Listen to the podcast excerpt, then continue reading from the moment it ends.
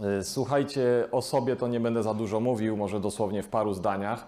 Akurat bym się nie nadawał na te wykłady, co były za ścianą, bo chyba jestem antyrekruterem, bo w ostatnich pięciu latach to takiej wielkiej firmy nie prowadzę, ale tak powiedzmy dobijaliśmy do siedmiu osób w zespole, teraz jest nas troje, a de facto zarabiamy dwa razy więcej niż jak zaczynaliśmy, także dobrze mi idzie automatyzacja w biznesie, poprawianie procedur działania firmy i zwalnianie ludzi. E, I powiem Wam, że na tą chwilę nie chciałbym żadnego nowego pracownika. Pracuję w tej chwili, de facto to jest firma całkowicie rodzinna, bo pracuję z bratem e, i z moją żoną. Jesteśmy w trójkę. I powiem Wam, że tak wszystko jest dobrze zorganizowane, że nawet mogę do firmy czasami nie przychodzić. Zresztą tak ostatnio pracuję pół dnia w domu, pół dnia idę do biura. No po prostu nie jestem do wielu, do większości rzeczy w ogóle kompletnie nie jestem potrzebny. No ciężko by było z jednym i z drugim, bo i z jednym i z drugim jestem całkowicie związany. Z żoną to wiadomo, ale z bratem też mamy i wspólny prawie że biznes, chociaż tak naprawdę to jest moja firma, ale też wspólne plany. W skrócie mówiąc, za kilka lat się po prostu przeprowadzamy nad morze i tam będziemy coś innego robili, ale to, to nie na teraz y, w ogóle rozmowa. Prowadzimy sklepy internetowe i sprzedaż na Allegro. To jest główna nasza działalność. A branża bardzo konkurencyjna, czyli GSM, ale też moja żona ma sklep z akcesoriami kosmetycznymi, więc to jest też taka tutaj odskocznia, że żona sobie handluje czymś innym. No i dlaczego w ogóle prowadzę wykład dzisiaj dla Was i parę zdań może y, mniej lub bardziej mądrych powiem na temat obsługi klienta. Czemu akurat to? Chyba dlatego, że jestem takim dość bacznym obserwatorem. Ja bym powiedział takie ładne słowo, analizatorem. Po prostu lubię się przyglądać, jak wszystko działa, lubię też oglądać, obserwować klientów, jak się zachowują, no i wyciągać sobie jakieś wnioski. Tych wniosków się na tyle dużo nazbierało, że y, jakiś czas temu udało mi się wydać z Helionem OnePressem książkę o obsłudze klienta. Jakby ktoś chciał, z Was był zainteresowany, co sobie ją y, wygooglacie. Więc Dlaczego obsługa klienta, jak widzicie na slajdzie, jest taka ważna? W zasadzie wyróżniam 8 takich punktów, yy, które o tym mówią. Po pierwsze, etyka. No po prostu wypada o innych dbać. Po drugie, jest to chyba najlepszy sposób na zbudowanie przewagi konkurencyjnej. Tym bardziej, że to jest jeden z tych sposobów, powiedziałbym, niewidzialnych, których za bardzo nasza konkurencja nie skopiuje. No bo ciężko mi sobie wyobrazić, że by, kup, by stawali się u nas klientem, kupowali, czy robili jakiś audyt tego, jak my obsługujemy klientom. Klientów. W większości firm się czegoś takiego nie chce robić, ani nie mają na przykład na to środków. Czyli to jest taka nasza, może być taka nasza ukryta przewaga konkurencyjna. To się po prostu opłaca. Większość y, ludzi y, w drugą stronę kalkuluje, czyli robią pewne minimum związane z obsługą klienta, a wszystko co ponad to y, tak sobie może na oko kalkulują albo nie kalkulują, myśl, uważają, że się nie opłaca. Rzeczywistość jest zupełnie inna. Po pierwsze, lojalność klientów, powtórne powtórzenia, co szczególnie w e-commerce jest istotne. Większość z nas, którzy sprzedajemy y, w internecie, uważa, że klienci obecnie są kompletnie nie- nielojalni, niewierni, czyli kupują najczęściej tylko po cenie, robią jednorazowy zakup, nie wracają. No, można dzięki dobrej strategii obsługi klienta próbować to zmieniać. Oczywiście, jak będziemy klientów świetnie obsługiwali, będą nas polecali, mamy marketing szeptany. Mało tego, niektórzy z tych najlepiej obsłużonych staną się wręcz ambasadorami naszej marki. Czyli jak coś się będzie z nami działo złego w internecie, oni nas będą aktywnie bronić, w ogóle bez naszego udziału. A to już jest nie do przecenienia i nawet czasami może nam uratować firmę w trudnej sytuacji. No, będziemy też mieć stabilniejszą pozycję na rynku, co bardzo ważne, klienci będą chcieli nam płacić nawet więcej niż o konkurencji. Właśnie dzięki tej wartości dodanej, jaką jest świetna obsługa klienta. No i w końcu właśnie przez to, że część klientów będzie do nas wracała, ci powracający klienci to będzie dla nas czysty zysk. Poza tym, nawet jakby Wam się nie chciało dobrze obsługiwać klientów, no to gdzie jak gdzie, ale w internecie nie można kuleć w, y, w tym obszarze, no bo zła obsługa to są po prostu błyskawicznie złe opinie, no i problemy. Jak wiecie, nawet jeden zdesperowany, upierdliwy, mający za dużo czasu y, klient, którego zawiedziecie, może wywołać taką wojnę, której, którą Wam będzie ciężko y, opanować. No i jeszcze kilka tutaj punktów napisałem. Można by powiedzieć, takich uzupełniających, już troszkę mniej istotnych. Natomiast wyliczyłem też 8 powodów, dlaczego większość firm nie obsługuje dobrze klientów. No bo nie oszukujmy się, y, nawet ja, mimo tego, że napisałem książkę z obsługi klienta, nie robię tego doskonale. Czyli jest jakiś ideał tego, jak powinniśmy obsługiwać klientów, a nikt z nas tego nie robi doskonale. Musimy po prostu robić to coraz lepiej, doskonalić się, natomiast nikt z nas nie robi tego doskonale, a w e-sklepach jest dość duża tragedia w tym obszarze. To znaczy zdecydowana większość sklepów robi to najwyżej na podstawowym poziomie, a dużo też robi to po prostu źle lub tragicznie. Zresztą dzisiaj będę różne przykłady pokazywał. No i takie powody, które wymieniłem, to są następujące. Pierwsze, nie zdają sobie sprawy, że to jest takie ważne. Po drugie, nie prowadzą badań statystyk, czego jak czego, ale obsługi klienta prawie nikt nie analizuje w ten sposób. To, co już wspomniałem, bo uważają, że to się po prostu nie opłaca. Y, No, podejście, które bardzo wiele y, firm y, wdraża u siebie, czyli skoro jest tak dużo klientów i jak to się mówi, codziennie rodzi się nowy klient, to po co się starać, tak? Czyli lepiej łapać nowych, a starać się nie dbywać. Zresztą mnóstwo sprzedawców właśnie internetowych tak robi, że przez to, że mają bardzo niskie ceny, czyli większość, niestety większość, to trzeba tak powiedzieć, w internecie rywalizuje ceną, mniejszość potrafi rywalizować czynnikami pozacenowymi, a rywalizacja ceną prowadzi do, prostego, mm, do prostej sytuacji. Mianowicie mm, brakuje nam pieniędzy na obsługę klienta. Też tu nie ma takiej tragedii. Dlaczego? Ponieważ w obsłudze klienta mamy niejako dwa obszary, które możemy, po- znaczy może nie tyle obszary, co dwie grupy działań, które możemy podjąć.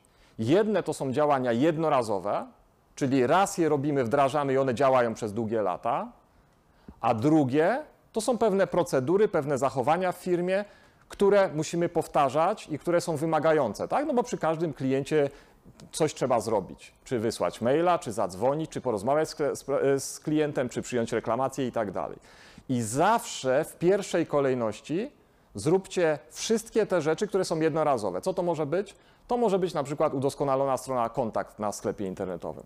To może być doskonała stopka maila. To może być doskonale rozpisany dział na e, FAQ na stronie, czyli odpowiedzi na najczęściej zadawane pytania. Czyli coś, co poświęcicie na to ileś godzin, zrobicie i przez długie lata będzie Wam odbierało godziny, gdzie klient by na przykład zadzwonił po coś, bo by nie znalazł tego na stronie internetowej. Czyli jeszcze raz, najpierw jak sobie przygotujecie taką strategię y, obsługi klienta w waszej firmie, a jeśli już prowadzicie biznesy, to to, co robicie, będziecie chcieli udoskonalić, to jak byście wzięli moją książkę na przykład z obsługi klienta, gdzie jest 70 takich punkcików omówionych, powiedzmy, że 40 by pasowało do, do waszej działalności, a 30 nie, i jakbyście je rozpisali, to właśnie część z nich to by były takie działania jednorazowe do poprawy i prawie że do zapomnienia, może raz na rok zajrzenia, czy nie trzeba coś poprawić, a część to by były na przykład jakieś procedury do zmiany y, w firmie.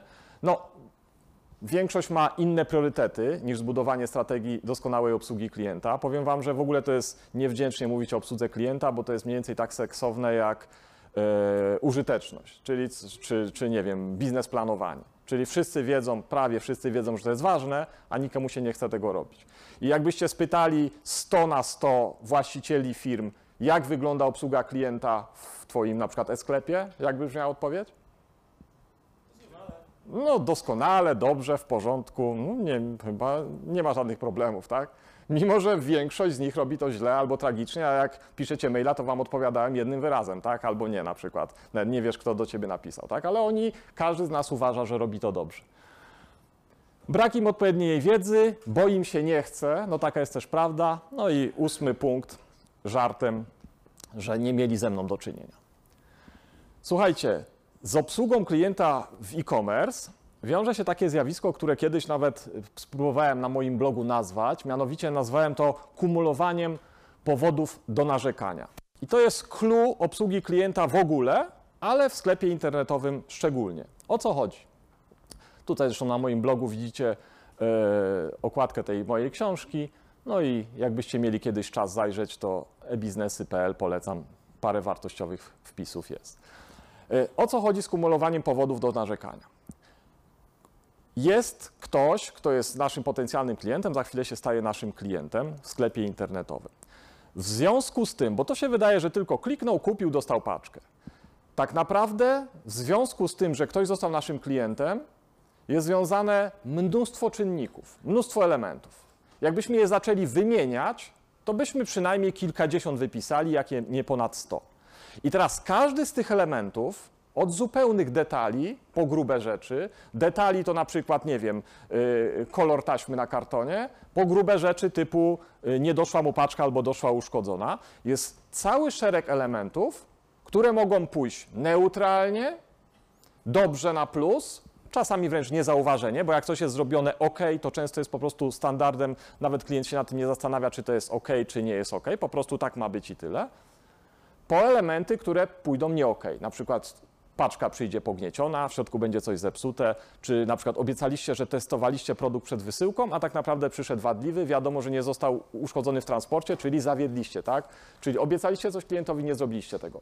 Czyli jest mnóstwo czynników. Mało tego, i to jest tutaj też bardzo kluczowe, część tych czynników zależy od Was, a część nie zależy bezpośrednio od Was, czasami pośrednio.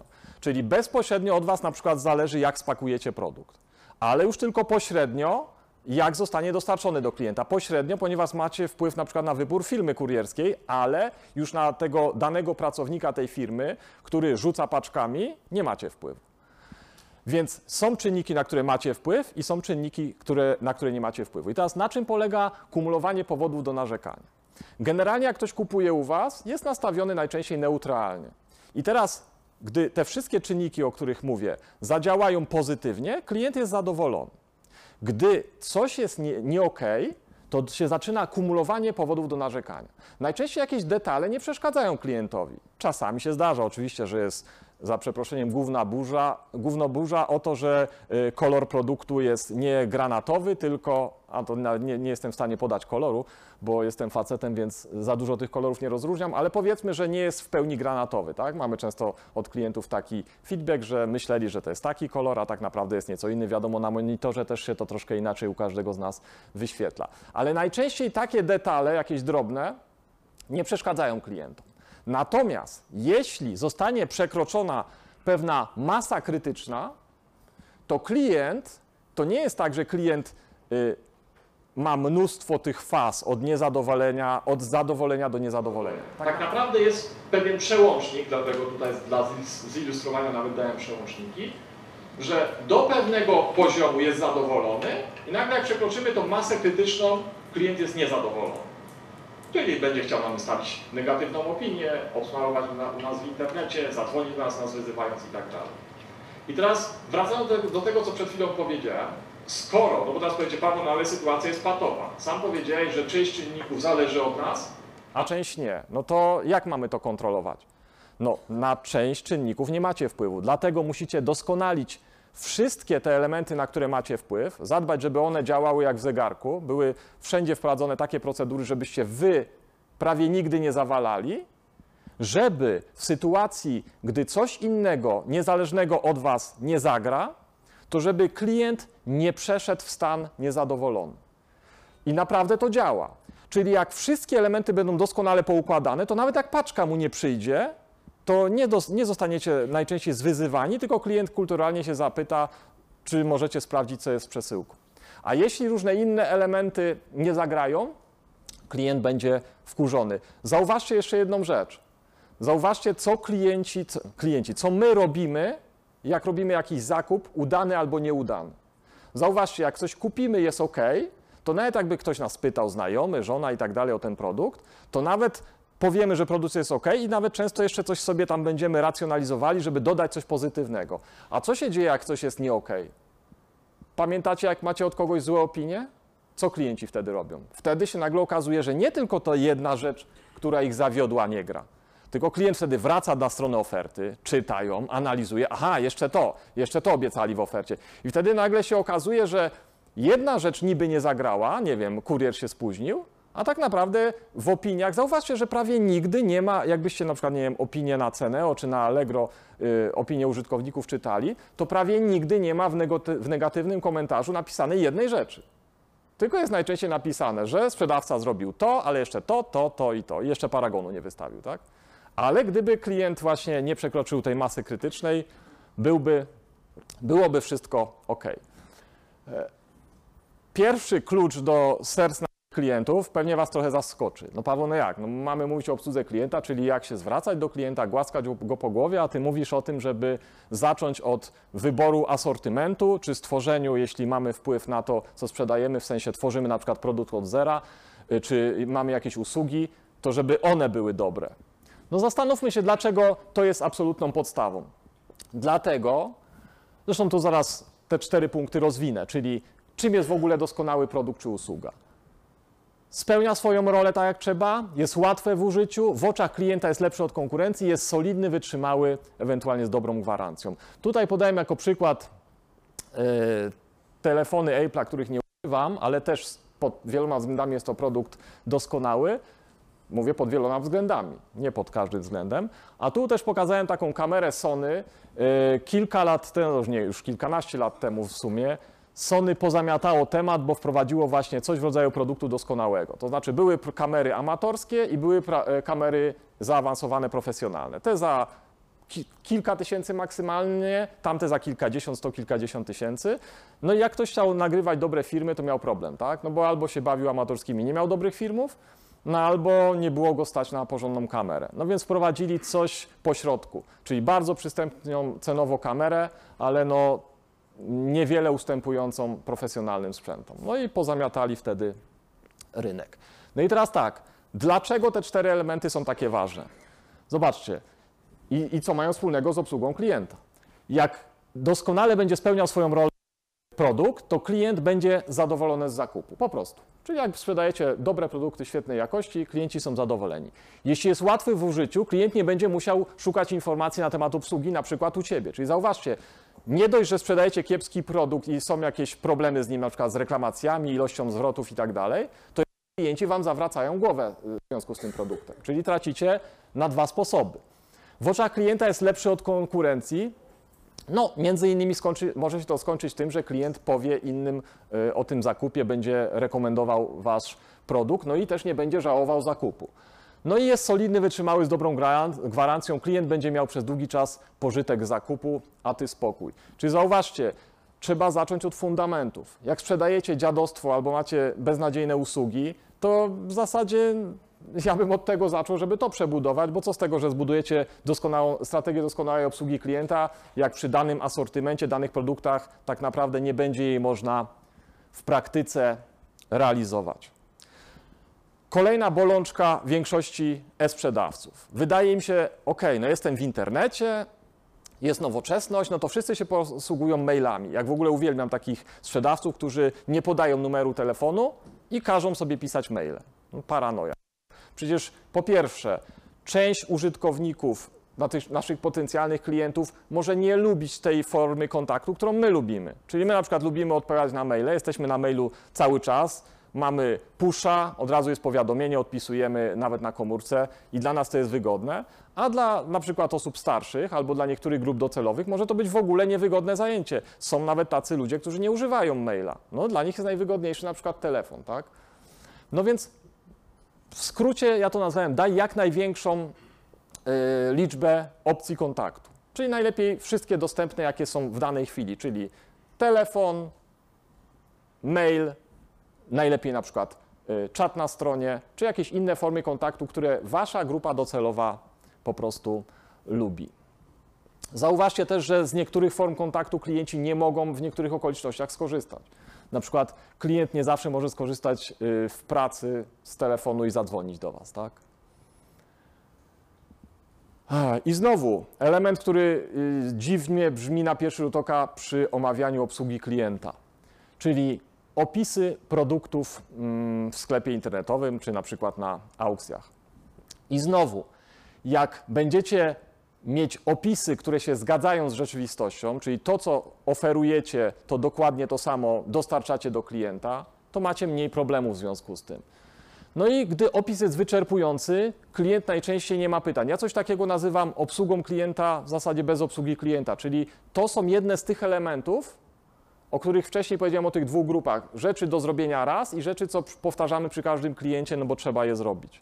To to jest jeden z tych elementów, który Wam sprawi, że będzie więcej zadowolonych klientów i będziecie mieć mniej pracy z klientami.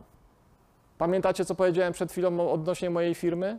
Gdybym nie szedł takimi ścieżkami, to, nie byłoby, to ja bym zatrudniał coraz więcej osób, a my mamy coraz większe obroty, coraz większe zyski i coraz mniejszy zespół. No wydaje się paradoks, tak? No ale właśnie dzięki procedurom automatyzacji i dzięki właśnie takim trikom. Wiemy, co klientom brakuje w naszych na przykład opisach, o co pytają, no to to uzupełniamy, żeby ograniczać y, kontakt klienta z nami. I faktycznie bywają dni, że nie mamy, że na mój telefon nie mam żadnego połączenia praktycznie. Co się wydaje prawie że niemożliwe, chociaż no faktycznie tak się czasami dzieje. I znowu kolejna sprawa, nie ignoruj klienta. Znowu to jest jeden z większych grzechów y, w e-commerce. Wielu sprzedawców y, traktuje maile od klientów, na przykład takie, którymi ten sprzedawca nie jest zainteresowany, bo już widzi na przykład, że nie będzie dealu, albo klient zawraca głowę i sprzedawca stwierdza, a on tylko się chce coś dowiedzieć, tak? Czyli jak mu opowiem, y, odpowiem na to pytanie, no to tylko stracę czas i tak nie zarobię. No, nie jest to mądre podejście. Tutaj, zresztą ja zawsze wychodzę z założenia, że ludziom trzeba pomagać, a też niejednokrotnie się przekonałem, że jak ktoś mnie pyta o coś zupełnie innego, niezwiązanego z moim asortymentem, a ja mu poświęcę czas i mu wyczerpująco odpowiem, to ten klient czasami w najmniej oczekiwany sposób przychodzi po prostu kupić coś w innym czasie. E, tutaj ciekawy przykład Wam podam mm, z biznesu mojego kuzyna, z którym y, de facto tydzień temu bawiliśmy się na koncercie Machine Head w Warszawie. No, Jakub wyglądał tak, jak tutaj widzicie, kilka lat temu, teraz to już ma nawet tatuaże na głowie. No i Jakub prowadzi y, gospodarstwo agroturystyczne, ma pole namiotowo-kempingowe, pensjonat i tam jeszcze kilka innych rzeczy nad morzem. Prowadzi sobie taki biznes. No i Jakub ma bardzo fajne podejście do klientów. W ogóle jego grupą docelową, taką podstawową, główną, to są rodziny. Czyli przyjeżdża rodzina, najczęściej z dziećmi i oni mają sobie w spokoju wypocząć. Czyli skoro to jest jego podstawowa grupa docelowa, to jak się domyślacie, y, oczekuje, wymaga, żeby na jego polu y, namiotowo-kempingowym był porządek, było cicho, mm, nie ma opcji, żeby ktoś o północy wydzierał się i przeklinał na przykład.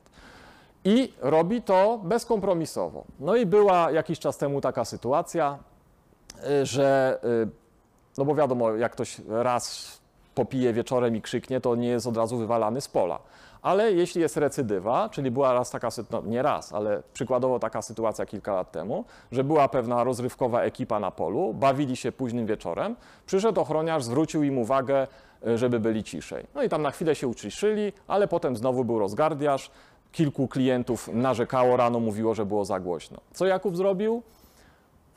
Rano odwiedził tych klientów, zwrócił im pieniądze za resztę pobytu, wytłumaczył, jaka jest misja, idea całego jego pola, e, dlaczego po prostu muszą opuścić to pole. W pewien sposób można powiedzieć, że nie pasują, złamali pewne zasady, no i po prostu pożegnał tych ludzi. Czyli ważniejsze było dla niego to, żeby jego klienci byli zadowoleni, niż żeby te kilkaset złotych, czy tysiąc, czy ile to było, zarobić na tych kilku klientach, którym musiał oddać pieniądze. No niestety, jak się przyjrzę naszym e-sprzedawcom, to większość podchodzi no, zupełnie inaczej do tego, czyli y, za wszelką cenę dążą do tego, żeby na każdej transakcji zarobić. Zauważcie też, y, dlaczego y, są takie problemy na przykład z reklamacjami w sklepach internetowych, czy gdy jest sytuacja problematyczna, dlaczego tak ciężko jest uzyskać pomoc. No właśnie dlatego, że większość e-sprzedawców, czy duża część nie dojrzała do tego, że biznes polega na tym, że na części transakcji zarabiasz, na części doskonale zarabiasz, bo się trafi klient, który kupi y, mnóstwo produktów, albo jest jakieś zamówienie na przykład hurtowe, importujesz coś pod kogoś i tak dalej, a jest część transakcji, na których, do których wychodzisz na zero, a jeszcze jest taka część, do których dokładasz. A jeszcze może być taka część, która się skończy tym, że będziesz musiał uruchomić swoje OC, bo na przykład, nie wiem, twoja ładowarka samochodowa spali komuś samochód i on będzie w stanie to udowodnić, tak? Więc przeróżne mogą być sytuacje, a sprzedawcy najczęściej nie dopuszczają takiej myśli do siebie. No nie, no sprzedaję, to muszę na każdej transakcji zarobić i jeśli są problemy, to próbują y, y, umyć ręce, żeby po prostu nie stracić na danej transakcji. No punkt piąty to wydaje się taką oczywistością, że się zastanowicie, Paweł, no ale zwariowałeś, będziesz nas pouczał, że mamy mówić prawdę. No przecież wszyscy piszemy i mówimy prawdę. No, trzeba by na pewno. Zauważmy, że jest mnóstwo takich sytuacji, że korci nas, żeby albo tą prawdę naciągnąć, albo tak delikatnie okłamać klienta, bo, no bo nic się może nie stanie. No i zobaczmy, jakie tu mogą być takie przykładowe sytuacje. Zapytanie klienta o produkt. No i klient pyta, bardzo częste pytanie, czym ten produkt różni się od tego konkurencji. Czyli pokazuje na wasz produkt i mówi, konkurencja sprzedaje y, 30% taniej taki i taki produkt. Czym się wasz różni?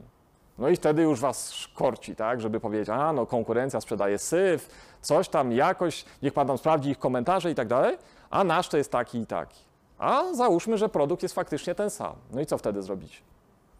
No wtedy trzeba klientowi powiedzieć prawdę. Jeśli wasz produkt jest droższy faktycznie bez żadnego powodu, no to by było dosyć dziwne. Najczęściej jest jakiś powód. Przecież jak macie jakąś strategię biznesową, to ona nie wzięła się z sufitu. Sprzedajecie produkty w cenie X, zarabiać marżę średnią macie taką i taką, prowadzicie biznes, są jakieś zyski. To wszystko wam się spina, ale za każdą ceną każdego produktu najczęściej coś stoi. I powinniście umieć każdemu klientowi to uzasadnić. Proszę pana, nie interesuje nas za bardzo, w jakiej cenie ma to konkurencja.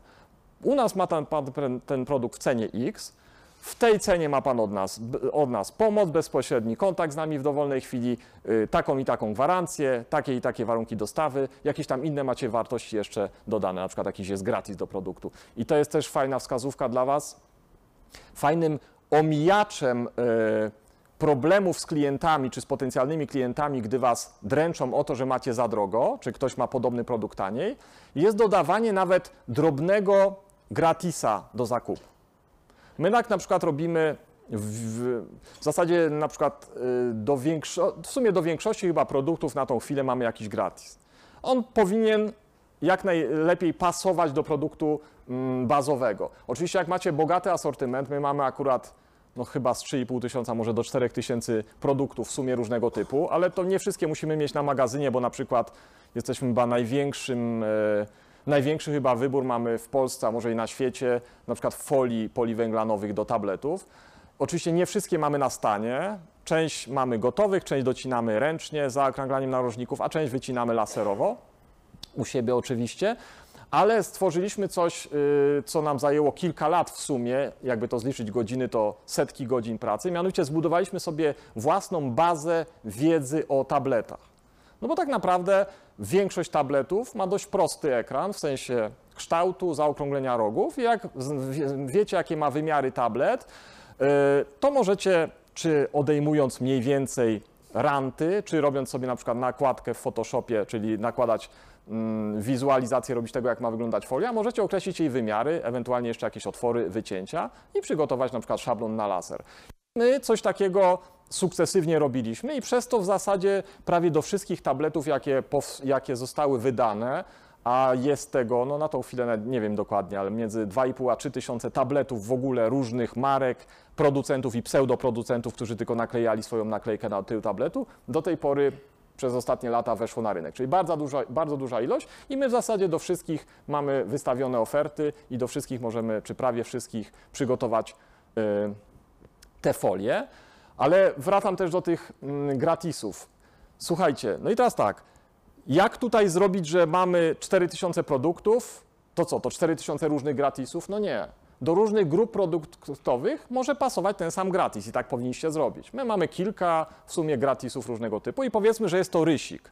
Taki prosty rysik do manipulacji na tablecie czy na telefonie. I teraz na czym polega trik? Na tym, jak się domyślacie, że ten rysik nas w zakupie y, w Chinach kosztuje grosze, My go wyceniamy niejako, zresztą w oczach klienta on też jest wyceniony, tak? No bo widzi, że gdzieś indziej ten rysik, no można gdzieś tam za złotówkę kupić, ale tak najczęściej to kosztuje 5-10 zł, czasami i więcej. Powiedzmy, że około dychy jest warty taki rysik. I teraz zobaczcie, dajemy do na przykład jakiegoś tam y, pokrowca taki rysik gratis, i teraz on nas w zakupie kosztuje niewiele, ale w oczach klienta on jest warty powiedzmy około 10 zł. Czyli już byście mogli wtedy mieć ten sam produkt, co ma konkurencja 10 zł taniej i w momencie y, drożej i w momencie, gdy klient pyta, no ale czemu tu jest ten sam produkt taniej i drożej? No ale niech pan zobaczy, tam jest na przykład gratis jeszcze rysik, tak? No i w tym momencie już jakby, zresztą najczęściej to, co ja mówię, się nie odbywa w ogóle. Czyli tego pytania ze strony klienta wtedy nie ma, bo właśnie on już widzi na stronie, że są jakieś gratisy do zamówienia i on już sobie właśnie analizuje, aha, tam był pokroje trochę tańszy, tu mam z jakimś gratisem, dobra, a to wolę z tym gratisem. Mało tego, jak fajnie opracujecie gratis, zdarza się, że klienci w pewien sposób ze względu na gratis właśnie robią u Was zakup, czyli tak on się im jakoś spodobał, że chętniej Was wybiorą.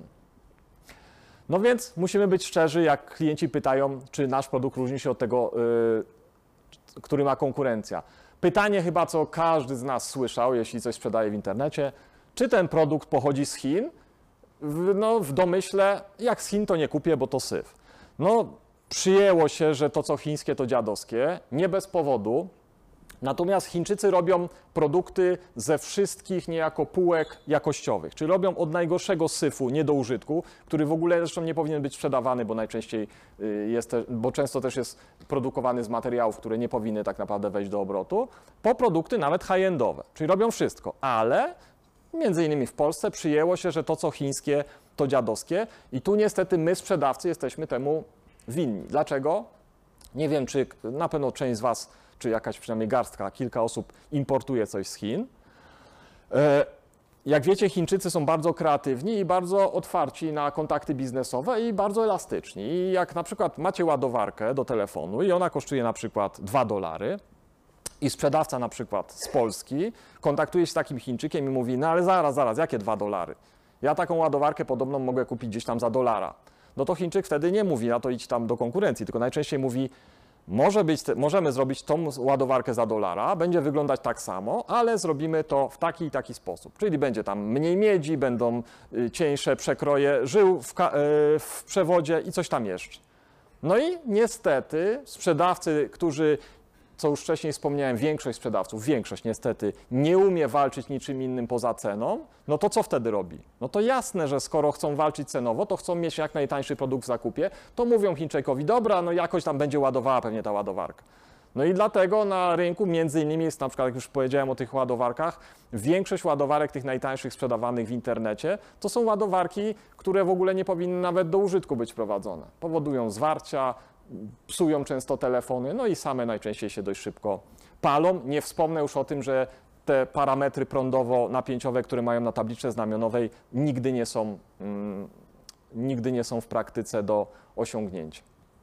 A gdyby nie było rywalizacji tylko cenowej, no to byśmy kupowali w zakupie ładowarkę za 2-3 dolary, sprzedawalibyśmy nie za 9,99, tylko za 40 czy 50 zł, najlepiej jeszcze z kablem dobrej jakości i wszyscy by byli zadowoleni. Klient, który kupi ładowarkę na lata i sprzedawca, który zarobi na ładowarce nie złotówkę, tylko na przykład 15 netto marż.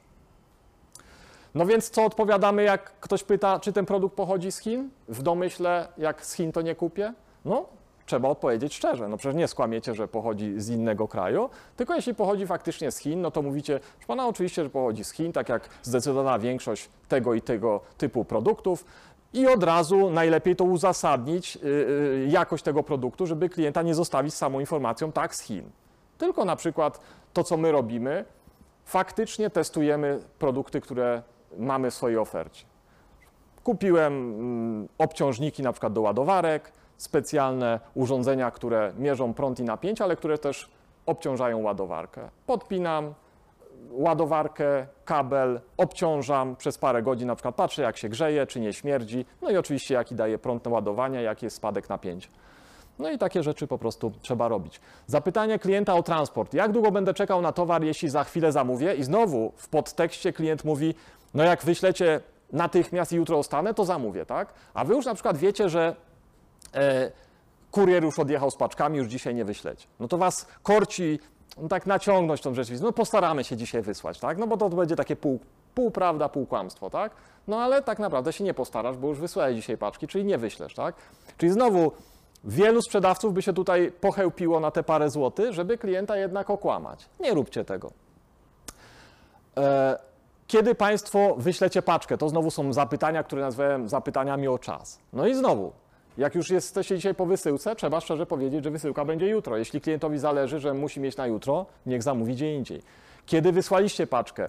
Dostaliśmy paczkę od Pana dopiero mm, wtedy. I tu znowu, na przykład ktoś do Was wysłał paczkę, to też na przykład jest reklamacja, tak? Ktoś Wam przysłał paczkę, no i dzwoni po tygodniu czy już, no co z jego reklamacją, no już chce ten produkt z powrotem, czy, czy będzie naprawiony, czy wymieniony, a wy na przykład y, wstydzicie się tego, że już tydzień paczka leży i czeka na rozpatrzenie reklamacji, no to kłamiecie, a wie pan co, chyba wczoraj dopiero przyszła, to już się tym będziemy zajmowali. Nie róbcie czegoś takiego. Po pierwsze, klient, jeśli jest rozgarnięty, to sobie sprawdzi w śledzeniu, kiedy tą paczkę już otrzymaliście i będzie wiedział, bo prawie zawsze na szczęście klienci są na tyle rozgarnięci, że odsyłają rejestrowanymi przesyłkami rekla- produkty do reklamacji, chociaż nie zawsze, zdarza się, że przesyłką nierejestrowaną odeślą. To po pierwsze, czyli mogą łatwo sprawdzić, że ich okłamaliście, a po drugie wystarczy wtedy prosta odpowiedź. Proszę pana, faktycznie już kilka dni leży, ale po prostu raz w tygodniu siadamy do reklamacji, na przykład w każdy piątek i faktycznie kilka dni już paczka przeleżała, jutro się zajmujemy. Nawet nie musicie, nie musicie powiedzieć, już siadam do tego. Proszę pana, w piątki się zajmujemy, także jutro jest piątek, jutro siadamy do reklamacji, pana paczka też będzie. Na, na przykład sprawdzacie jeszcze, momencik jeszcze sprawdzę, czy faktycznie paczka przyszła, patrzycie, paczki jest od tego klienta, tak, mamy od pana paczkę, wszystko OK, jutro będzie kontakt z Panem w sprawie reklamowanego produktu. Nie spotkałem się jeszcze, czekaj, tylko jeszcze zdanie dokończę, nie spotkałem się jeszcze z sytuacją u siebie w biznesie, żeby klient po takiej informacji był niezadowolony, żeby powiedział, popieprzyło Was, pięć dni już paczka u Was leży, jeszcze nie zajrzeliście? Każdy podchodzi ze zrozumieniem, firma poukładana, raz w tygodniu robią reklamację, jutro będzie moja paczka. Nie ma tematu, tak? Serwisant jest w trakcie sprawdzania pańskiego produktu. Taka odpowiedź. Tak? No ale to też mogłaby być nie do końca prawda, jakbyś powiedział, że serwisant jest w trakcie sprawdzania, jeśli by nie był, prawda? Pamiętajcie, lepsza prawda niż nawet takie lekkie naciąganie. E, opisy produktów i usług w ofertach, no to jest chyba już lekka masakra w internecie, pewnie nie tylko polskim. Gdzie byście nie spojrzeli, każdy produkt jest najlepszy. No kochani, no przecież tak nie jest. No produkty są od najtańszych po high-endowe. I najtańszy kosztuje X, high-endowy kosztuje 100 razy X. No to nie może być produkt najtańszy przedstawiany jako najlepszy, najwspanialszy z najlepszych materiałów. Po to i najlepiej też, żebyście w ofercie mieli, jeśli pasuje akurat to do waszego e-commerce'u, produkty z różnych półek cenowych. I żeby dokładnie, nie wiem czy pamiętacie, czy, czy to się też nawet chyba, chyba na tą chwilę też niektóre markety budowlane coś takiego mają, że na przykład pokazują produkt y, ekonomiczny, optymalny i high-endowy, tak? Czyli jakbyście zobaczyli jakąś tam wiertarkę, no to tam najtańsza za y, 49,99, taka podstawowa, widać, że taka, no taka trochę jak zabawka wygląda. Optymalny zakup ładowarka, y, wiertarka za 199 zł, fajna już jakaś, może nawet tam zielony Bosch. I na przykład za 499 jakaś tam makita wypasiona, tak? I wtedy klient ma jasną informację. Chce kupić ekonomicznie, bo nie wiem, bo faktycznie wiercę dwie dziury w roku w ścianie, no to kupię tą najtańszą, pewnie wytrzyma, no bez przesady, że od razu się spali, tak? Trochę więcej majsterkuje, a to chyba ten środkowy produkt, bo ten najdroższy to chyba jest raczej dla budowlańców. A jak masz, używasz do biznesu taki sprzęt, no to absolutne minimum to jest ta za 500 zł, tak? A w praktyce to będziesz szukał jakiegoś sprzętu dla profesjonalistów, który kosztuje pewnie przynajmniej 1000 czy 2000, który wytrzyma rok czy dwa intensywnego użytkowania. Czyli tak budujmy ofertę, żeby klient miał świadomość, płacę za najtańszy produkt mało, to on jest jakiś tam do jakichś podstawowych zastosowań. Płacę więcej, no bo produkt jest faktycznie lepszej jakości. Ja to mówię, żeby nie nalewać, nawet, nawet mój przyjaciel, jeden z moich przyjaciół, taki, taki, tak mi to przekazał, nie nalewać kubłami w ofertach. Czyli większość osób, co by nie sprzedawała, po prostu wszystko, co najlepsze stara się napisać o tym produkcie. Nie, no piszcie po prostu prawdę. Zobaczcie, taka przykładowa sytuacja. To są jakieś tam, wyglądają na fikcyjne sformułowania czy zdania, ale tak naprawdę to większość tych y, sytuacji miała na przykład w moim sklepie internetowym, w naszych sklepach miejsce. Obsłużyliśmy już kilkadziesiąt tysięcy klientów i te wszystkie sytuacje ileś tam razy miały miejsce. No i tutaj właśnie sytuacja, która się wydaje na pierwszy rzut oka skandaliczna i najczęściej by się skończyła, gdybyśmy mądrze nie podeszli mm, złą opinią, wkurzeniem klienta i awanturą. Czyli klient złożył zamówienie, opłacił, wszystko z jego punktu widzenia gra. Minęło kilka dni, a my w ogóle jeszcze nie wysłaliśmy tego zamówienia, bez żadnego kontaktu z klientem, że na przykład chwilowy y, brak produktu, będzie opóźnienie i tak dalej. Nic. Po prostu klient myśli, że już powinien, już w zasadzie się denerwuje, że nie ma produktu, a my nawet go nie wysłaliśmy. No i co wtedy? No, słaby sprzedawca zacznie coś ściemniać, kombinować, a nie zauważyłem pana zamówienia i tak dalej. Będzie, nie będzie chciał wziąć winy na siebie. No nie, wtedy trzeba klienta w pierwszej kolejności przeprosić, napisać prawdę, że na przykład umknęło nam Pana zamówienie, można to jakoś jeszcze bardziej uzasadnić. Natychmiast przystępujemy do realizacji, wyślemy je kurierem na nasz koszt, na przykład wybrał najtańszą przesyłkę, a Wy teraz jako takie przeprosiny i gwarancję, że już na jutro dostanie ten produkt, wysyłacie już na swój koszt kurierem. Raz jeszcze przepraszam za tę sytuację. Od razu taka wskazówka, nigdy za mało słowa przepraszam. Ile reklamacji, problemów by się odbyło bez, bez żadnych komplikacji, gdyby sprzedawca umiał powiedzieć przepraszam. I jak powiecie dwa czy trzy razy, to lepiej nawet niż raz, a, a już macie też taką jakby gwarancję, że do klienta to dotrze. Jest mnóstwo osób, których będziecie perfekcyjnie obsługiwać, ale jak nie użyjecie w trudnej chwili słowa przepraszam, to klient on czeka po prostu na to i zrobi wam główną burzę w internecie, na przykład o to, że nie został przeproszony. Czyli został mu wymieniony produkt, dosłany ekspresowo i tak dalej, ale nie został przeproszony. No i najczęściej w takiej sytuacji odpowiedź klienta jest: nic się nie stało, proszę dziś wysyłać, poczekam. Czyli jak jest ludzkie podejście do klienta, najczęściej klient odwzajemnia się też ludzkim y, zachowaniem. Teraz punkt, który jest oczywistością i większość y, sprzedawców internetowych mniej lub gorzej, ale jednak to robi, czyli faktycznie jest wprowadzona automatyzacja najczęściej wysyłki maili informująca o postępach realizacji zamówienia. Czyli jak zakładamy zamówienie, jest mail o tym, że złożyliśmy zamówienie, jak wysyłamy towar, jest mail o wysyłce towaru, ewentualnie jeszcze jakieś inne maile. Oczywiście z systemu śledzenia y, firmy przewozowej najczęściej też klient dostaje informacje. Y, Tutaj jedna taka uwaga. Bardzo fajnym pomysłem jest wykorzystanie SMS-ów.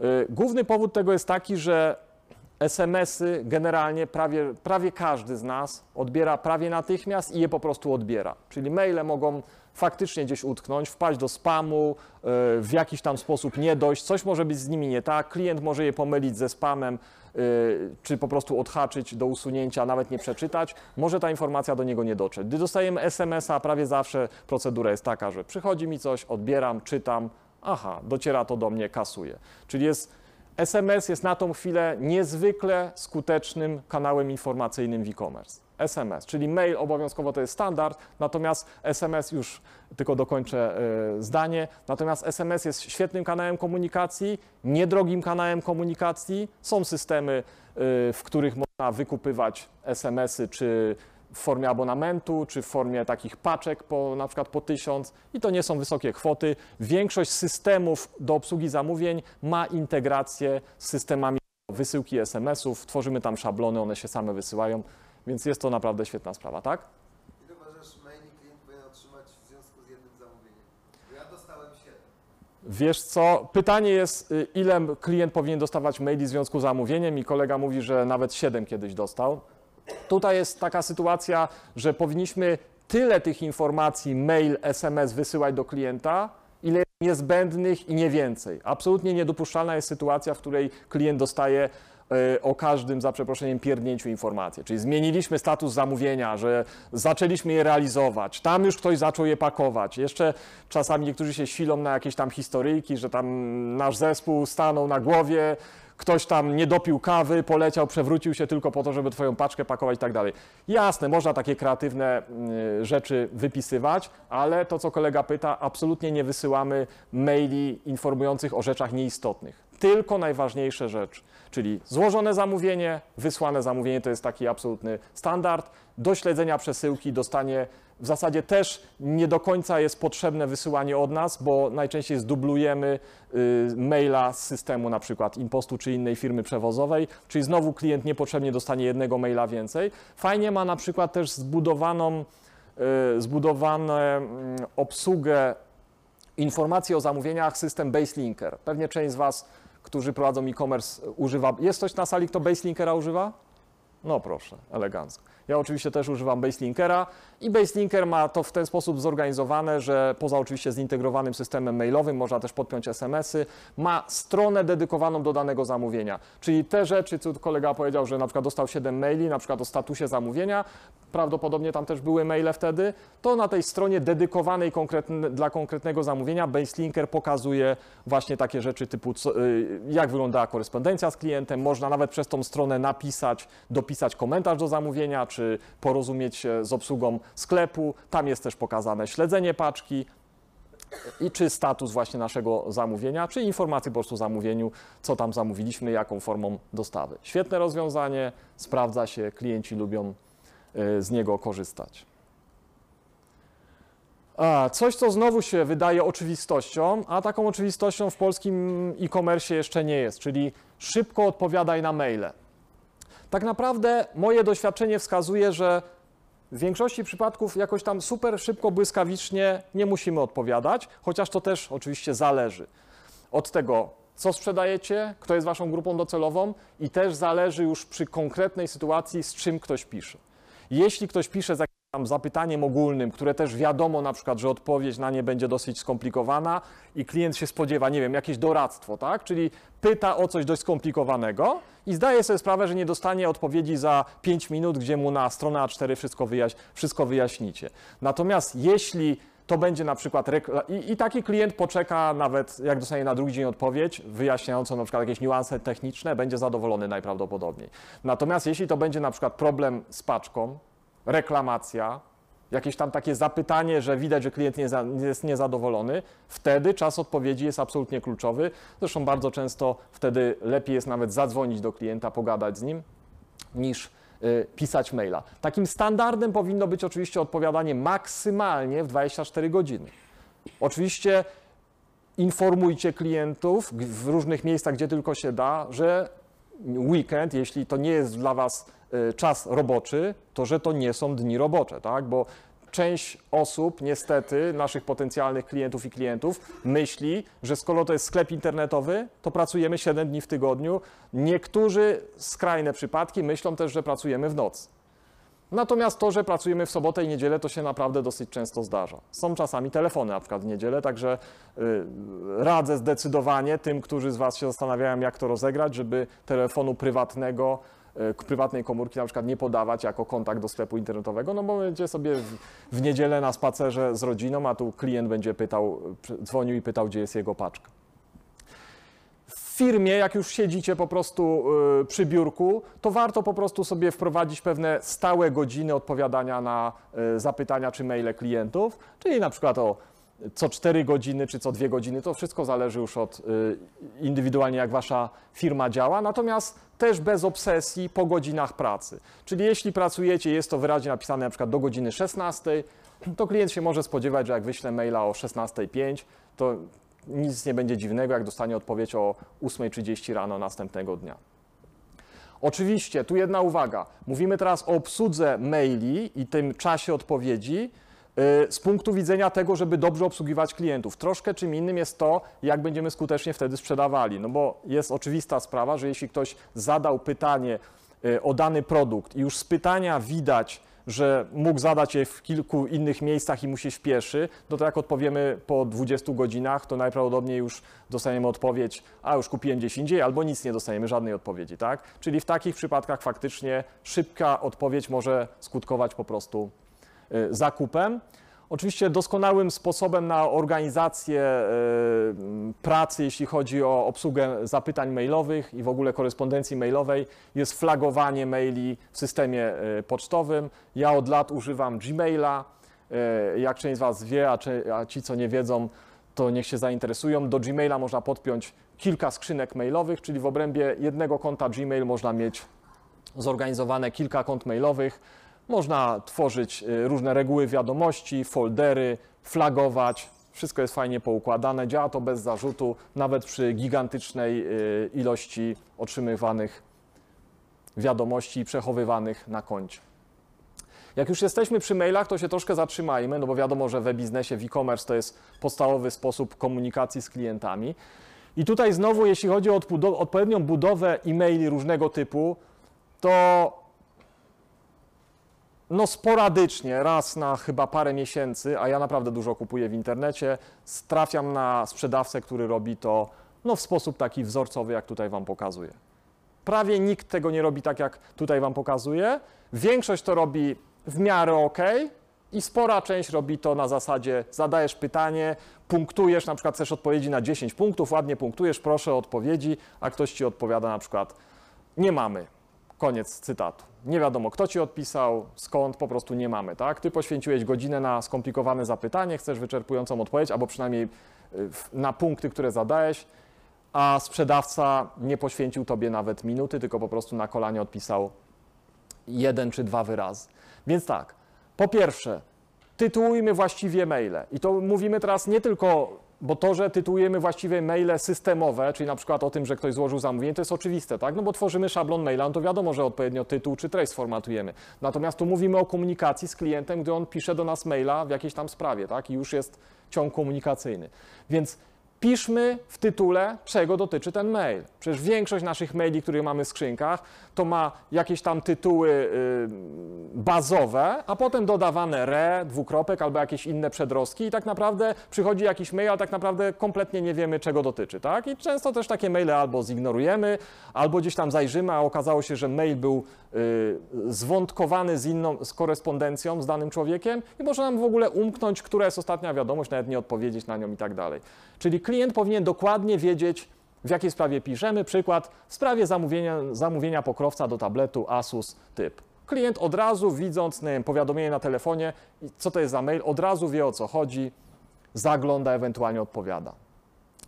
Pole od, no to jest też już dosyć oczywiste. Każdy z nas powinien mieć ustawione coś w stylu na przykład sklep, nazwa sklepu, no i warto też mieć oczywiście tagline, bo klienci zamawiamy w internecie setki rzeczy w przeróżnych sklepach i nie liczcie na to, że jak ktoś zobaczy nazwę waszego sklepu, to będzie wiedział, które to było jego zamówienie. Większość ludzi nie będzie wiedziało, a jak już dodacie tagline, co sprzedajecie, no to już jest spora szansa, że klient od razu sobie y, skojarzy, co u was kupił. No inna sprawa, że też budujecie tutaj markę i rozpoznawalność w oczach tego klienta waszego sklepu.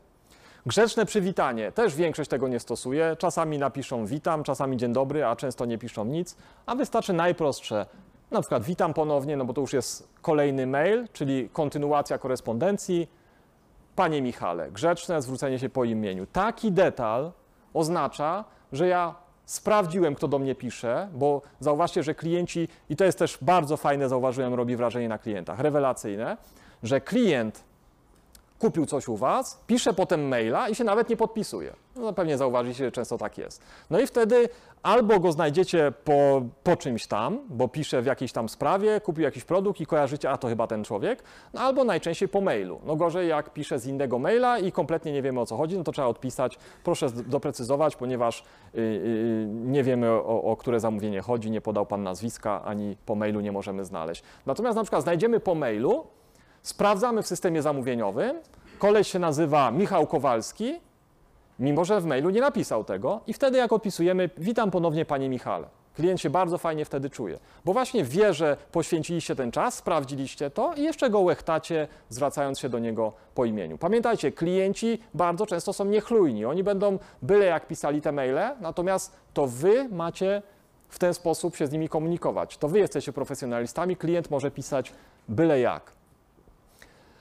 I znowu, jak już piszemy tego maila, czyli już mówimy o treści maila, to też napiszmy dokładnie o co chodzi. W tytule mamy już wspomniane, czy, czy, czy zarysowane o co chodzi, a zaczynamy maila, piszę w sprawie Pana zamówienia, opis, żeby klient też nie tracił czasu, bo tak mówię, zamawiamy mnóstwo rzeczy w internecie i musi z tytułu maila i z początku już treści klarownie, klarowne być dla klienta, w jakiej sprawie do niego piszemy, no i ja mam też taką zasadę, że bardzo często robię podpunkty, właśnie taką strukturę maila, żeby było czytelniej i bardzo często cytuję. Czyli jak klient na przykład napisał maila, taki blok tekstu najczęściej w ogóle niesformatowany, z kilkoma zdaniami, to biorę sobie tego maila, tę treść jego maila kopiuję i rozdzielam, na przykład zadał w jakimś zdaniu jakieś pytanie, czy część zdania to jest jego jakaś wątpliwość, robię odstęp, to co on napisał albo zmieniam kolor, albo pogrubiam i pod spodem y, piszę dla niego odpowiedź. Czyli tworzę pewnego rodzaju dialog.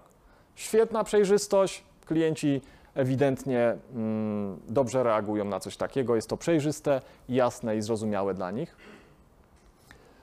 E, I tu znowu mnóstwo sprzedawców narzeka na to, że klienci są niekumaci, że zawracają głowę. A tak naprawdę, jakbyśmy odpowiednio my się z nimi komunikowali, pewne rzeczy już do przodu wyjaśniali, pewne ruchy klientów i ich zapytania przewidywali, na pewne ich potencjalne wątpliwości zawczasu odpowiadali już w mailach, to by tych zapytań kolejnych nie było. Klient by nie pisał ci 10 maili, tylko dwa i nie dzwoniłby, bo miałby już odpowiedź w mailu. Czyli to, co Wam tutaj teraz pokazuję i to, co omawiamy, to są kluczowe rzeczy, żeby klient nie tylko był bardziej zadowolony, ale też żebyście tych interakcji, kontaktu z klientem mieli jak najmniej.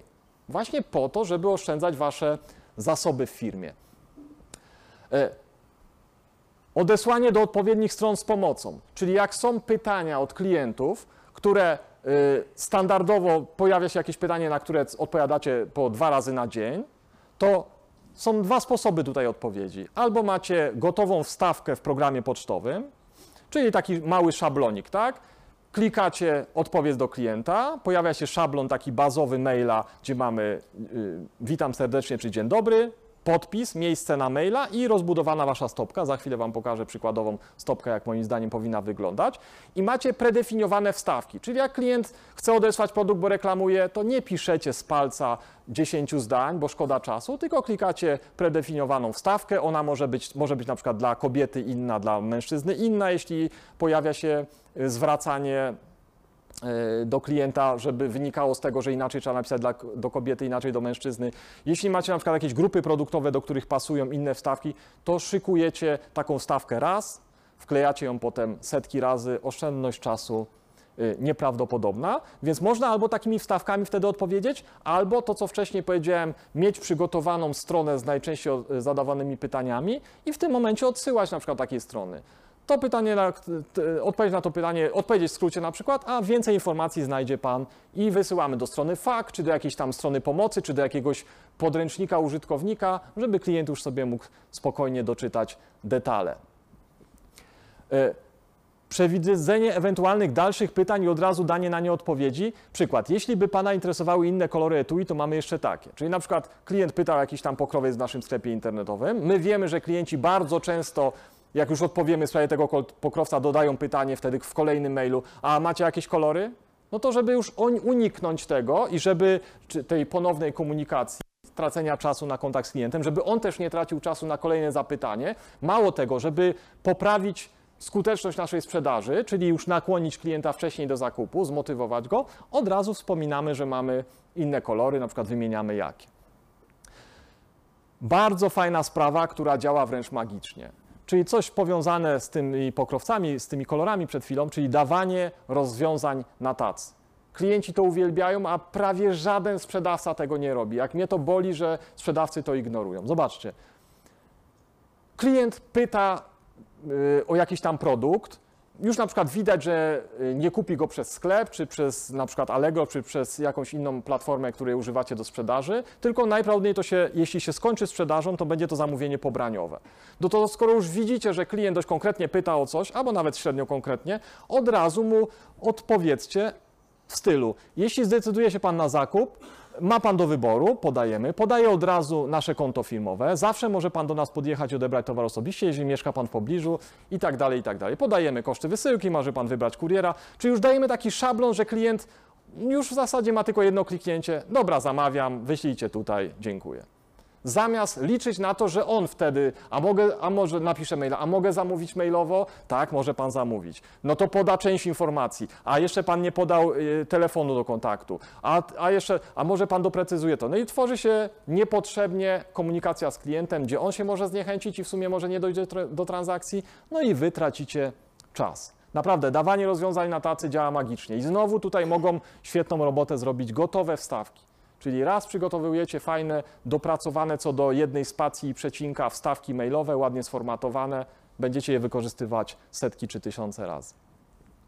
Z pytanie, czy ma, jakie, czy ma jeszcze jakieś pytania, czy jeszcze możemy jakoś pomóc? Czyli na przykład w razie dalszych pytań jesteśmy do dyspozycji. My to zdanie mamy y, nad stopką maila, czyli no w zasadzie stopka nasza się zaczyna tym tekstem i faktycznie jest to takie fajne zachęcenie do kontaktu, no i mnóstwo osób pewnie czuje się wtedy jakoś tam bardziej powiedzmy mm, ośmielonych, żeby już za, za, zadzwonić czy napisać maila.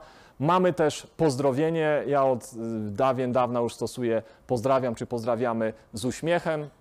Zresztą tu akurat nie było czasu w tej prezentacji, e, żeby to pokazać, natomiast mamy bardzo fajny, fajnie dopracowany szablon maila wysyłanego po zakupie u nas i po wysyłce paczki do klienta.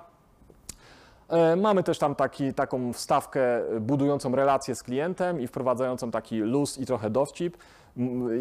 Z jednej strony wyjaśniamy, ile będzie paczka szła, ile deklarują firmy przewozowe, ile idzie w praktyce.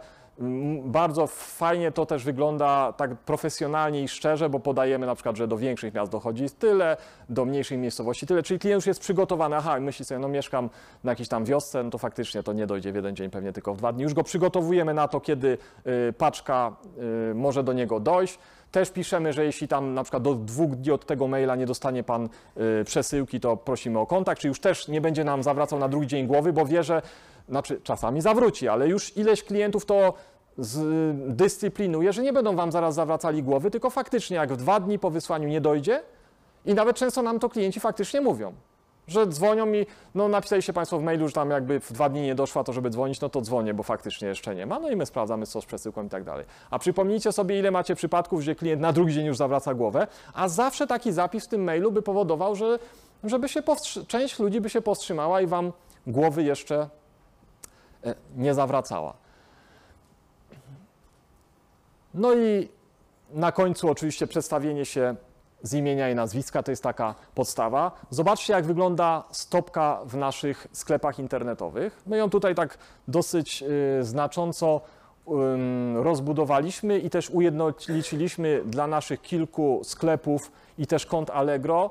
E, Tutaj zrobiliśmy pewną rzecz, którą teoretycznie może powinien zrobić nieco inaczej, to znaczy zauważcie, że nie podaje adresu sklepu internetowego z tego względu, że Allegro no, wprowadza różne przedziwne obostrzenia y, wobec sprzedawców, chcąc eliminować możliwość y, wyprowadzania ruchu poza Allegro. Czyli jak ktoś kupił poza, y, na Allegro, to Allegro mm, dosyć restrykcyjnie podchodzi do tego, żeby sprzedawca w żaden sposób nie informował y, mm, tego klienta, że masz sklep internetowy i może, się, może następnym razem zamówić na przykład w sklepie internetowym. Czyli nie możecie mieć ulotki wsadzonej do paczki, nie możecie mieć taśmy z adresem sklepu internetowego y, w- wokół kartonu, który wysyłacie do klienta. Y, Nie możecie też na przykład w stopce maila mieć podanego adresu waszej strony internetowej. No i różne inne obostrzenia. Natomiast pewnym wytrychem, który cały czas przechodzi i moim zdaniem będzie zawsze przechodził, bo ciężko by było, żeby zabronić, chociaż wobec Allegro nigdy nie powiem zawsze. No właśnie. Znaczy maile to wprowadzili szyfrowanie maili, ale to jest inna sprawa. Natomiast tutaj w stopce maila macie prawo podać swojego maila, który jest w domenie sklepu, tak? Kontakt małpatabletoid.pl i tego Allegro nie zabrania. A drugi myk to jest yy, wasza nazwa firmy.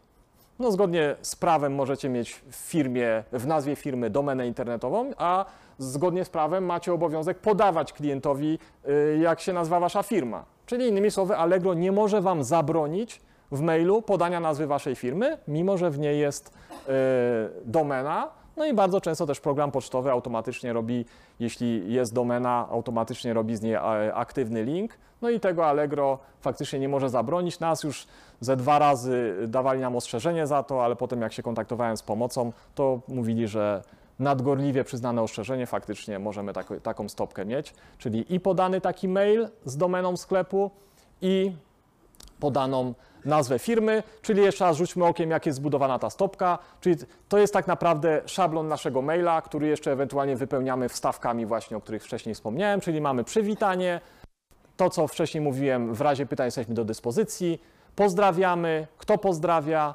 nazwy naszych sklepów, y, opcje kontaktu, czyli y, telefon, y, mail, konto bankowe, znowu, żeby ograniczyć, nie pojmuję, dlaczego wszystkie jak jeden sklepy internetowe, które wysyłają nam maile, komunikują się z nami, nie podają w stopce numeru konta bankowego. Przecież co, nie wiem, co 20 czy co 10 zapytanie, czy, czy mail, czy komunikacja kończy się, że ktoś pyta o numer konta bankowego. No to na miłość boską, no powinno to konto być w każdej stopce, żeby ograniczyć ilość interakcji z klientem. No i podajemy pełne dane firmowe. Tu jeszcze informujemy, że nasz magazyn i nasza siedziba jest obok. Yy, znaczy tam, gdzie jesteśmy z magazynem odbiory osobiste i nasz salonik firmowy jest po prostu obok siedziby firmy. Słuchajcie, mamy jeszcze już niewiele czasu, jeszcze tam z 10 minut. E, Nie zdążę wszystkiego omówić, co chciałem, natomiast tak przygotowałem prezentację, że jak ją utniemy w jakimś tam momencie, to nie ma ona niejako, że tak powiem, jakiejś zamkniętej całości. Po prostu tam, gdzie wylądujemy, tam wylądujemy. I teraz dramat w naszej firmie, tak? Pojawia się reklamacja, pojawia się problem z klientem. To jest tak naprawdę sytuacja bardzo stresowa dla klienta głównie, dla Was mniej. No bo dla Was coś się stało, na przykład produkt jest wadliwy, zepsuł się, czy w ogóle nie działa klientowi, czy zamówił sobie zły, niedopasowany i składa reklamację. Dla klienta to jest bardzo stresująca sytuacja i on oczekuje od nas, że mu jak najszybciej pomożemy. Czyli dla reklamacji i jakichś problemów z klientami miejcie jakby osobne procedury, zupełnie, mm, znaczy nieco inaczej działające niż standardowo. Czyli wtedy w pewnym sensie, w cudzysłowie, rzucamy wszystko i pomagamy klientowi. Czyli wtedy te 24 godziny lepiej, żeby nie obowiązywały. To jest absolutny maks na odpowiedzenie na maila reklamacyjnego. Najlepiej jak z klientem porozumiemy się wtedy telefonicznie. My przyjęliśmy taki standard. Zresztą zobaczcie, że dzwonimy do klientów często. Zobaczcie też, jak fajnie się prowadzi biznes, jak się nie walczy ceną. Sprzedajemy mniej z wyższą marżą, czyli mamy mniej zamówień, mamy mniej klientów. My naprawdę mamy niewiele, niewielu klientów, bo mamy średnio 50 dziennie, 150 paczek w miesiącu, y, 1500 paczek w miesiącu. To jest naprawdę niewiele. I mając 50 klientów dziennie, możemy, jakbyśmy chcieli, nawet co, co do piątego powiedzmy zadzwonić, tak? A już na pewno z każdą sytuacją typu coś trzeba wyjaśnić, doprecyzować. Wiemy na przykład, że kupił dane szkło hartowane do tabletu i jest spora szansa, że się pomylił, bo jest bardzo podobny inny tablet o podobnej nazwie. No to oczywiście wyprzedzamy możliwą jedną na pięć sytuację, że klient faktycznie będzie zwracał produkt albo wymieniał i dzwonimy do klienta, doprecyzowujemy. Jak jest reklamacja? W zasadzie od razu dzwonimy do klienta, rozmawiamy z nim. Klienci się czują wtedy fantastycznie, czują się zadbani, jest im poświęcona uwaga, czują się rewelacyjnie. Firmy, które walczą ceną, najczęściej nie mają na to czasu ani zasobów, ani też ochoty. Mało tego, są nawet takie firmy, które działają na tak małych marżach, że po prostu, no co tu dużo mówić, podchodzą w ten sposób do reklamacji, jakby ich nie było. Czyli po prostu ich nie rozpatrują. Na szczęście na Allegro jest jakiś tam bat w postaci. Dziwicie się, czy dziwimy się wszyscy, czemu y, po, prawie połowa Polaków kupuje na Allegro zamiast w sklepach internetowych, mimo że Allegro przez to, że ma już można powiedzieć dosyć wysokie prowizje, chociaż nie jeszcze przecież jakieś gigantyczne, y, bo ale niestety na Allegro to nie tylko prowizja, tylko też inne opłaty. Dlaczego połowa Polaków kupuje na Allegro, a nie w sklepach internetowych? No między innymi dlatego, że jak kupisz w sklepie internetowym coś pójdzie nie tak, to co zrobisz sprzedawcy? No będziesz może próbował mu zepsuć opinię w internecie i tak dalej, no ale jeśli masz czas na to. No Allegro prosta sprawa, coś nie gra, otwierasz dyskusję ze sprzedawcą, dwie dyskusje nierozwiązane, czy tam procentowa ilość dyskusji nierozwiązanych w porównaniu do ilości zamówień, klient dostaje blokadę, y, sprzedawca dostaje blokadę konta, ma pozamiatane, traci pieniądze. Więc jest bat na sprzedawców. Klienci wiedzą o takich rozwiązaniach i po prostu chcą kupować szybko, nie zakładając co chwilę konta w, innych, w różnych sklepach internetowych, czy podając choćby dane osobowe w przeróżnych miejscach, tylko mają konto na Allegro, mają bat na sprzedawcę, mają katalog produktów w jednym miejscu, mają fajną wyszukiwarkę, mają smarta i jest pozamiatane. E, Wiecie co, to może już nie będę tutaj szczegółowo e, mówił o tych reklamacjach, bo tu chyba jeszcze jedną rzecz Wam chciałem em, powiedzieć. Tu był punkt o tym, że w sytuacjach spornych, żeby brać y, na siebie odpowiedzialność za sytuację. Pamiętacie, to Wy jesteście profesjonalistami, klient nie. Jeśli jest sytuacja sporna i nawet jeśli czasami ktoś by powiedział, no 60% wina klienta, 40% y, wina nasza, no to powinien wziąć y, on większą odpowiedzialność.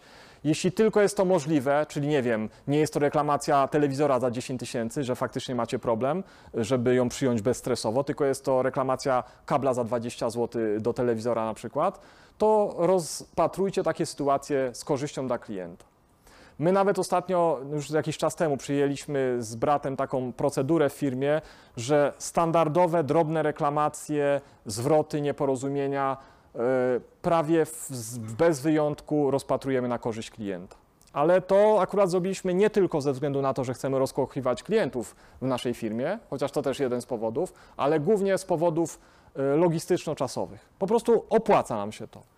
Jak przeliczamy, bo my jesteśmy dosyć skrupulatni i to jest też fajna zaleta mikrofirmy i takiej z paroma osobami na pokładzie, że ja jako właściciel wiem każdy przecinek, każdą mysz w mojej firmie, każdy piksel na stronie, wszystko wiem, co się w mojej firmie dzieje, każdy problem z klientem, każdy problem z jakimś produktem i tak dalej, wszystko wiem i dzięki temu możemy cały czas dynamicznie tą firmę zmieniać, nie ma procesu decyzyjnego, nie ma hierarchii w firmie, nie ma nic, o wszystkim wiem i takie decyzje podejmujemy z bratem, czy z żoną, czy w trójkę, jak się porozumiemy. Czyli jak przeanalizowaliśmy z jakichś iluś miesięcy reklamacje i stwierdziliśmy, że ilość pieniędzy, nazwijmy to odzyskana na tym, że z klientem jednak negocjujemy, że tu on część pokryje, tu numer konta, sprawdzamy te przelewy, klient czasami nie przelewa, no to się ciągnie, to znowu kontakt. Stwierdziliśmy, że ilość czasu na obsługę takich sytuacji się nam nie kalkuluje.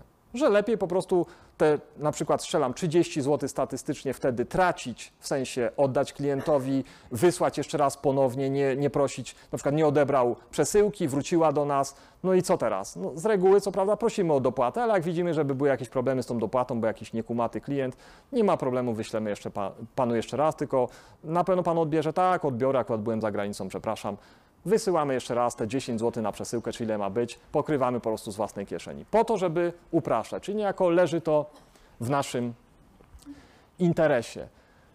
Ten punkt to Maciek też by Wam fajnie pewnie opowiedział, bo jak wiecie, Maciek Dudko, który miał tu dzisiaj wykład, y, napisał nawet książkę o negocjacjach i jest faktycznie w tym dobry. Ja Wam tylko powiem tyle, że jeśli klient negocjuje, to znaczy, że chce kupić. Czyli wyrzucanie klienta na drzewo albo w ogóle nieodpowiadanie na y, sytuację, y, na maila na przykład, gdzie klient pyta, mm, no negocjuje, najczęściej chce niższą cenę, chce kupić kilka rzeczy, ale wtedy z jakimś rabatem, albo chce darmową wysyłkę, albo jakaś jeszcze inna sytuacja. Pamiętacie, to jest klient, który już, już mówi, ja chcę to kupić, tylko no chcę coś ugrać po prostu, chcę się lepiej poczuć.